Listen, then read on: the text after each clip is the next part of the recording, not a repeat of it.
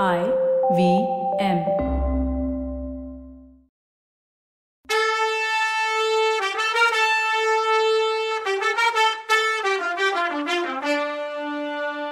வணக்கங்க. நான் கவிதா பேசுறேன். வெல்கம் டு கதை பாட்காஸ்ட் சிவகாமியின் சபதம். இது எபிசோட் நம்பர் எண்பத்தி நாலு இந்த எபிசோடோட டைட்டில் ஆயனரின் அழுகை. நாகநந்தி பிட்சு சிவகாமிய பார்த்து பொண்ணே நான் சொல்றத கவனமா கேளு. அதுபடியே நடந்துக்கிட்டா உனக்கு ஒரு ஆபத்தும் வராது. இவங்களோட ஒன்னும் சொல்லாம போ. நீ நாட்டியத்துல பிராக்டிஸ் பண்றதால உன் கால்ல வேண்டிய அளவு பலம் இருக்கும். நடக்கிறதுக்கு நீ அழுத்துக்க மாட்டல்லன்னு கேட்டாரு. அது வரைக்கும் சசாங்கனுக்கும் நாகநந்திக்கும் நடந்த பேச்சுவார்த்தைய கவனிச்சுட்டு நின்றுட்டு இருந்த கல்லு செல சிவகாமி அப்போதான் கண்ணு முழிச்சான் சுவாமி என்னை பத்தி எனக்கு ஒரு கவலையும் இல்லை. இந்த பாவியினால உங்க நண்பர் ஆயனர் பெரிய ஆபத்துல இருக்காரு. ஐயோ அவரை காப்பாத்துங்கன்னு கதர்னா. உடனே நாகநந்தி பிட்சு தளபதி இந்த பொண்ணோட அப்பா எங்கன்னு கேட்க சசாங்கம் ஒரு கோரமான சிரிப்பு சிரிச்சான். ஆஹா அது உங்களுக்கு தெரியணுமா? சொல்றேன்.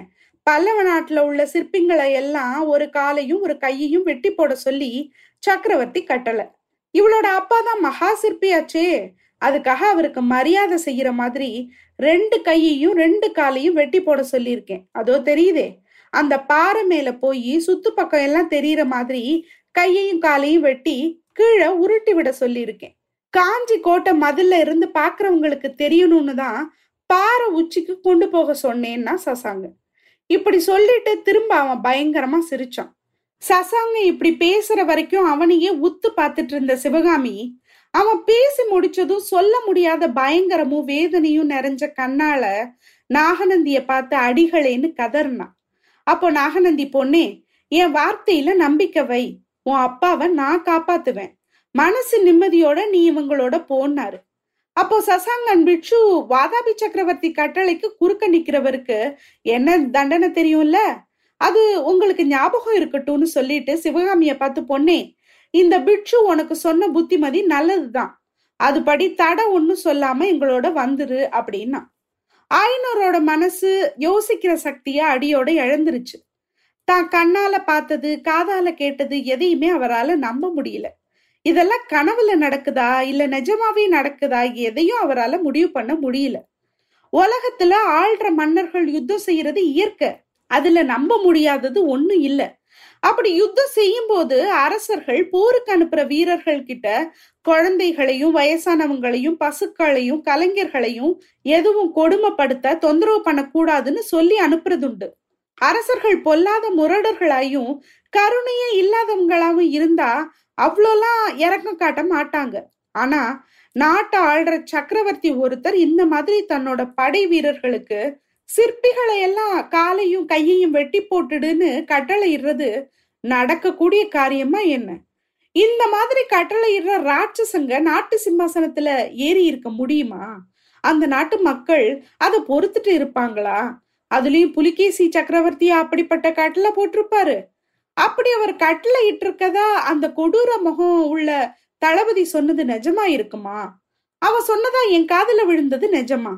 அவனோட அந்த பயங்கரமான பேச்சு கேட்டு சிவகாமி உணர்வில்லாம தரையில விழுந்ததும் நிஜம்தானா? அவளை பிடிக்க வாதாபி வீரர்கள் தங்களோட இரும்பு கையால தன்னை புடிச்சுக்கிட்டதும் உண்மையா நடந்ததுதானா? அப்புறம் அந்த படைத்தலைவன் இட்ட கட்டளை நிஜம்தானா? அதோ அந்த பாரமுனைக்கு அழைச்சிட்டு போய் கோட்டையில உள்ளவங்களுக்கு தெரியற மாதிரி கையையும் காலையும் வெட்டி கீழே உருட்டி விடுங்கன்னு சொன்னதெல்லாம் என் காதுல தான் விழுந்துதா? இல்ல இதெல்லாமே ஒரு பயங்கர கனவுல நடந்த சம்பவமோ? இந்த பாறை மேல ஏறுறதும் தன்னோட காலு ரெண்டும் களைச்சு போய் தள்ளாடுறதும் நிஜமா? இல்ல வெறும் சித்த பிரம்மையான்னு தோணுச்சு அவருக்கு? இதெல்லாம் வெறும் பிரம்மதான் இல்ல கனவுதான் ஒரு நாளும் நிஜமா இருக்க முடியாது. ஆனா அதுவும் தெரியுதே காஞ்சிக்கோட்டை. அது கூட சித்த பிரம்மையிலையா தெரியுது? இல்ல இல்ல. காஞ்சிக்கோட்டை நிஜம்தான். தன்னை பாறை முனையில கொண்டு வந்து நிறுத்தி இருக்கதும் நிஜம்தான். இந்த இந்த ராட்சசங்க என்னை கைய பிடிச்சுக்கிட்டு இருக்கதும் நிஜம்தான் கைய வெட்டுறதுக்காக கத்திய ஓங்குறதும் நிச்சயமா உண்மையா நடக்கிறது தான் சிவகாமி என் அருமை பொண்ணே இந்த பாவி உன்னை இந்த கதிக்கு ஆளாக்கிட்டேனே. என் அஜந்தா வர்ண பைத்தியத்துக்கு உன்னை பலி கொடுத்துட்டேனே. ஐயோ என் செல்லமே இப்படி வீரர்கள்ல ஒருத்தன் கத்திய ஓங்குனப்போ ஐயனர் தன்னோட கண்ணை இறுக்கி மூடிக்கிட்டார். ஆனா ஓங்குன கத்தி அவர் எதிர்பார்த்த மாதிரி அடுத்த நிமிஷம் அவர் கைய வெட்டல. நிறுத்துன்னு ஒரு அதிகார குரல் கேட்டது. ஆயனர் கண்ணை திறந்து பார்த்தப்போ ஆஹா இது என்ன புலிகேசி சக்கரவர்த்தி இல்ல இவரு? இவர் எப்படி இங்க வந்து சேர்ந்தாரு? இப்படி சக்கரவர்த்திய பார்த்த அதிர்ச்சியில ஆயனரை பிடிச்சிட்டு இருந்த வீரங்க திடீர்னு கைப்பிடிய விட்டுட்டாங்க. பக்கத்துல இருந்த பள்ளத்துல ஆயனரோட கால் நழுவுச்சு. கீழே பூமி வரைக்கும் போன அந்த மலை சரிவுல ஆயனர் உருண்டு உருண்டு போயிட்டு இருந்தாரு. கொஞ்ச நேரத்துல அவருக்கு சுய உணர்வே இல்லை. ஆயனருக்கு சுய உணர்வு வந்தப்போ பக்கத்துல ஏதோ பெரிய கலவரம் நடக்கிறதா தோணுச்சு. பல மனுஷங்களோட கூச்சலும் கல் மோதிர சத்தமும் கலந்து கேட்டுச்சு. முன்னாடி கேட்ட அதே அதிகார குரல்ல நிறுத்துன்னு சத்தமும் கேட்டுச்சு. ஆயனர் கண்ணை திறந்து பார்த்தாரு. காட்டுக்கு நடுவுல இருந்த தன்னோட பழைய சிற்ப கிரகத்துக்குள்ள தான் இருக்கிறது தெரிஞ்சது அவருக்கு. சுத்தி முத்தி பார்த்தாரு. வாதாபி சக்கரவர்த்தி கம்பீரமா நின்னு கையால வெளியில போங்கன்னு தன்னோட வீரர்களுக்கு சைகை பண்ணாரு. முரட்டு வாதாபி வீரங்க கும்பலா வாசப்பக்கம் போயிட்டு இருக்கத ஆயனர் பார்த்தாரு. வீட்டுக்குள்ள தான் பாடுபட்டு செஞ்ச சிலைங்க அழகான நடன வடிவங்கள் எல்லாம் தாறுமாறா ஒன்னோட ஒண்ணு மோதப்பட்டு உடஞ்சு செதறி கிடக்கிறத பார்த்தாரு. அப்போ அவரோட உடம்பு மேல யாரோ ஈயத்தை காய்ச்சி ஊத்துனது மாதிரி இருந்துச்சு. பாழ்பட்ட சிலைங்களை பக்கத்துல போய் பார்க்கணும்னு எந்திரிச்சாரு. அப்போ அவரோட வலது கால ஒரு பயங்கரமான வலி வந்துச்சு. எந்திரிக்க முடியல. தன்னோட வலது கால் எலும்பு உடஞ்சு போச்சுன்னா அப்பதான் ஆயனருக்கு புரிஞ்சுது. அதே நேரம் பின்கட்ல இருந்து ஆயனரோட தங்கச்சி உடம்பு நடுங்க கண்ணில் தண்ணி ஊத்த ஓடி வந்து ஆயனர் பக்கத்துல விழுந்தா. பாவம் கொஞ்சம் முன்னால அந்த சிற்ப கிரகத்துக்குள்ள வாதாபி வீரங்க செஞ்ச அட்டகாசத்தை பார்த்து அவ சொல்ல முடியாத பீதிக்கு ஆளாயிருந்தா. எல்லா வீரங்களும் வீட்டுக்கு வெளியில போன பின்னாடி வாதாபி சக்கரவர்த்தி அமைதியா நடந்து வந்து ஆயனர் கிடந்த இடத்துக்கு பக்கத்துல வந்தாரு.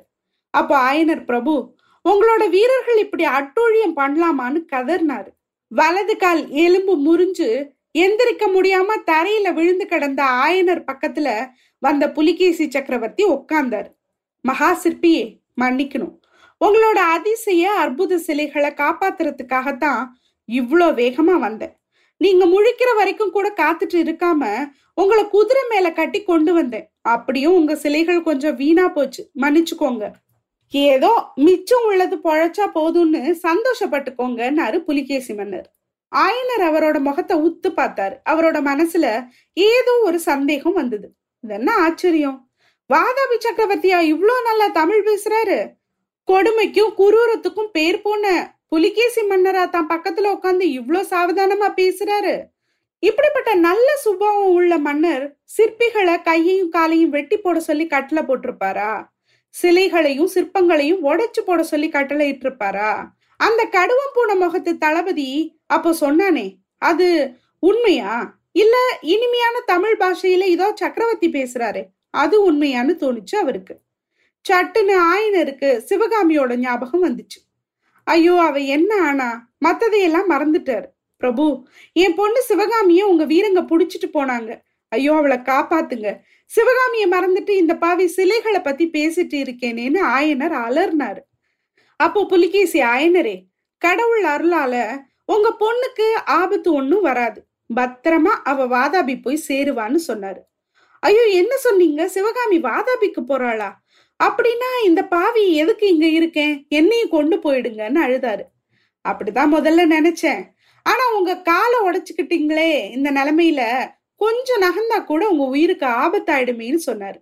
பிரபு அப்படின்னா என் உயிரை பத்தி உங்களுக்கு கவலை இருந்தா என் பொண்ணு இங்க அனுப்பி வைங்கன்னாரு ஆயனர். அது முடியாத காரியம் அப்படின்னாரு புலிகேசி. என்னது? நீங்களும் ஒரு சக்கரவர்த்தியா? சிற்பியோட கை காலை வெட்டவும் சிலைங்களை உடைக்கவும் கன்னி பொண்ணுங்களை சிறப்பிடிக்கவும் கட்டளை போடத்தான் உங்களால முடியுமான்னு ஆயனர் ஆவேசமா கத்துனாரு. அப்போ புலிகேசி ஆயனரே உங்ககிட்ட ஒரு முக்கியமான விஷயம் சொல்லணும்.